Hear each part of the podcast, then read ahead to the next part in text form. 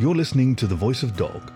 I'm Khaki, your faithful fireside companion, and today's story is The Blue Eye of the Desert God by friend of the fireplace Altivo Overo, a Renaissance horse of many talents whose stories and art can be found on Fur Affinity, Weasyl, and Furry Amino as Altivo, and on Amazon under Altivo Overo. Please enjoy The Blue Eye of the Desert God by Altivo Overo. The eye of blue sees all that's true. Do thou no ill, for it watches you. Hikaran Proverb. They were young and just out of school when they made that trip to Chatham to look at the tall ships and the other wonders of the port town, and to enjoy the midsummer festival with its huge fair. They had indeed looked at the ships, staring at the tall masts and furled sails, and watching the sailor furs working busily on the deck or on the dock, loading and unloading cargo, or making repairs to the ships themselves. Fennec, a red fox and usually the more practical and realistic of the pair, found himself seized with the urge to sign aboard one of these wonderful ships and see the exotic and distant ports of call to which it would arrive. On the other paw, Argos, a white wolf and the dreamer of the two, felt uncomfortable at the idea of going out to sea with only the stars and the sun to guide the ship safely on its travels. It was a strange and new kind of turnabout for both of them. Come on, Hoity, Fennec coaxed his friend. We can sign up together on the same vessel. I'll take care of you and make sure you get home safely in the end. Think of the adventure, the strange sights and smells, a whole world beneath your footpaws. Argos flattened his ears and let his tail droop. An entire ocean beneath my footpaws, you mean? I don't think so, Red, he answered. I'm just not made for travel. I have roots and can no more be cut away from them than can be a tree and still remain alive. You go, but promise to come back and tell me about it. I'll stay here and weave my dreams from what you'll tell. Fennec in turn felt his ears collapse, an emotional response much less frequent for him than for his aesthete friend. It wouldn't be the same without you along, he admitted. I guess I'd better think about it some more. They turned their muzzles away from the docks and toward the famous markets, almost a mile on the side and filled with everything imaginable as well as some things that beggared the imagination. They had saved coins for a year in anticipation of this trip, so each could afford to buy something memorable. It took time to choose, and much examination of the wares offered in the colourful tents and booths. Fennec eventually found that his heart's desire had settled upon a fine wool vest, dyed to perfection in deep green and trimmed with silk bindings. The merchant assured him that it would fit him like a glove, and that the colour suited him well, as it set off the gold of his eyes and his own red coat. The price was dear, however. After much talk, he succeeded in getting the seller down to one silver and two coppers. The fox had budgeted himself the silver, and the coppers meant giving up a meal, but he impulsively handed over the coins while Argos looked on in disapproval. When he put on the vest, though, even his friend had to smile. The merchant had spoken truthfully, and it gave Fennec the air and appearance of a wealthy gentlefur. They continued their way among the more richly appointed dealers until they came to one with a banner reading Faris and Wilton. The sign did not need to proclaim the nature of the goods being offered, as it was obvious that these merchants provided the best in gold, silver, and precious stones to a wealthy clientele. Knowing that neither of them could afford such, they nonetheless entered the pavilion and walked along the carefully watched display tables with their paws clasped politely behind them. The artistry of the jewellery on display was unquestionable. There were rings and necklaces, bracelets, and even drinking cups. No brass or copper was in evidence, only the finely wrought precious metals. When they had reached the end of the semicircular display, Argos turned and padded back to a point near the centre, where he leaned longingly over to look once more at a silver bracelet. The metal was chased with a delicate tracery of knotwork, and it looked as if it might weigh more than three silver coins of itself. In the centre there was a flat, polished disk of the most wonderful shade of blue, it looked like a summer sky and a winter sea at once, with tiny streaks of white that might be cloud or foam.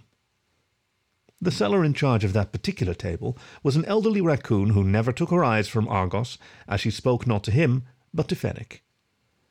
Your handsome companion has an excellent eye for quality, young gentlefur, she told him. You could find no better gift for him, I promise. That band comes from the desert coast, five hundred miles south of here, and the stone is a fine Hikaran turquoise. Fennec chuckled as the wolf straightened up, blushing. It was Argos who answered. Ah, mistress, I'm sure it is worth both of us together, but I thank you merely for the pleasure of viewing such a treasure. The raccoon smiled, her dark eyes sparkling as she stepped closer, lifting her lushly striped tail just enough to avoid dragging it through the dust beneath her footpaws. You will be surprised, she declared, as she plucked the bracelet from its place in her display. She held it next to Argos's cheek first, and turned to Fennec. See how it matches his handsome blue eyes. Then she reached out to take the white wolf's left paw in her own, and in a flash had daringly slipped the bauble onto his wrist, though she did not fasten the clasp. And it sits so well against his spotless fur coat, she added, with a flourish of the other paw. The bracelet was magically back in her own paw and settled back on the display table before they knew it. Ears perked hopefully, and tail actually wagging slightly, Argos dared to ask, How much? The desire within him made his voice shake a bit. For such fine gentle furs as yourself, only two silver and six coppers, the raccoon said, with a graceful little bow to Fennec. Argos's ears fell immediately, and the light went out of his blue eyes, but Fennec didn't even wince. He knew that his friend, like himself, had only budgeted a single silver coin to spend, but he couldn't resist the clever sales pitch so easily, and he thought he saw a way. So he asked, But that would appear to weigh at least as much as three silver coins alone. How can it sell for so little? The raccoon winked at him. The Hikaran artisans are clever, they know how to blend just enough copper with the silver to make it strong and heavy without dulling its luster, she admitted. And they sell their work cheaply because they see it as a duty to their gods to spread the blue sky stone across the world. They say the turquoise is the eye of a god that will always watch over its wearer. True or not, it is certainly a pretty legend. Fennec nodded. Indeed, a pretty tale, he said, rubbing his muzzle thoughtfully with a paw. Two silvers, he offered abruptly, watching Argos open his mouth to protest. The raccoon nodded knowingly. For you, young gentle fur, she countered. Two and two. I approve of love tokens. At this, Argos blushed deeply, the pink showing right through the short fur of his muzzle, and Fennec smiled. He reached for his purse and drew out a silver and two coppers. The mistress gave him a puzzled look, but he winked at her and held a paw out to his companion. Your silver, Argos? he prompted. Numbly, Argos reached into his own purse and handed his silver coin to Fennec, who passed it to the raccoon. She nodded, and with a bright smile gave the bracelet to Fennec. Yours to present, she told him, with another wink, and watched expectantly. Fennec breathed upon the silver and polished it with a corner of his new vest. Then, in a surprised gesture, he held it against his heart, pressing it firmly into his own fur. The cool metal had warmed when he took Argos's left paw in his own and slipped the bracelet in place there. He worked the trick clasp to close it securely in place, saying, The warmth of my heart, dear friend.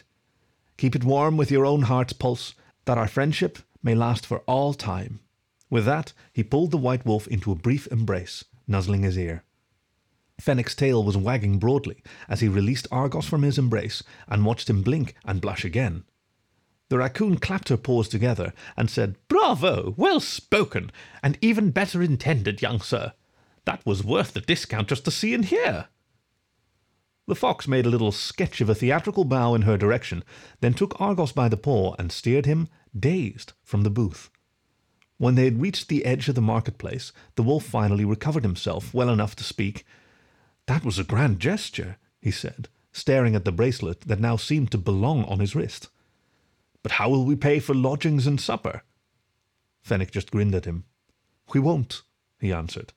We're going to sleep under the stars and let your desert god look after us. They paused at a baker's shop to spend their last coppers for bread and turned their footpaws onto the road back to Westvale. Whether by design of the desert god or not, the two friends spent a warm and comfortable night curled together on a dry bed of fern fronds. Argos slept peacefully in Fennec's arms as the fox felt the wolf's living breath against his own chest ruff, fully satisfied with the way the day had turned out. This was The Blue Eye of the Desert God by Altivo Overo, read for you by Khaki, your faithful fireside companion. Thank you for listening, to the voice of dog.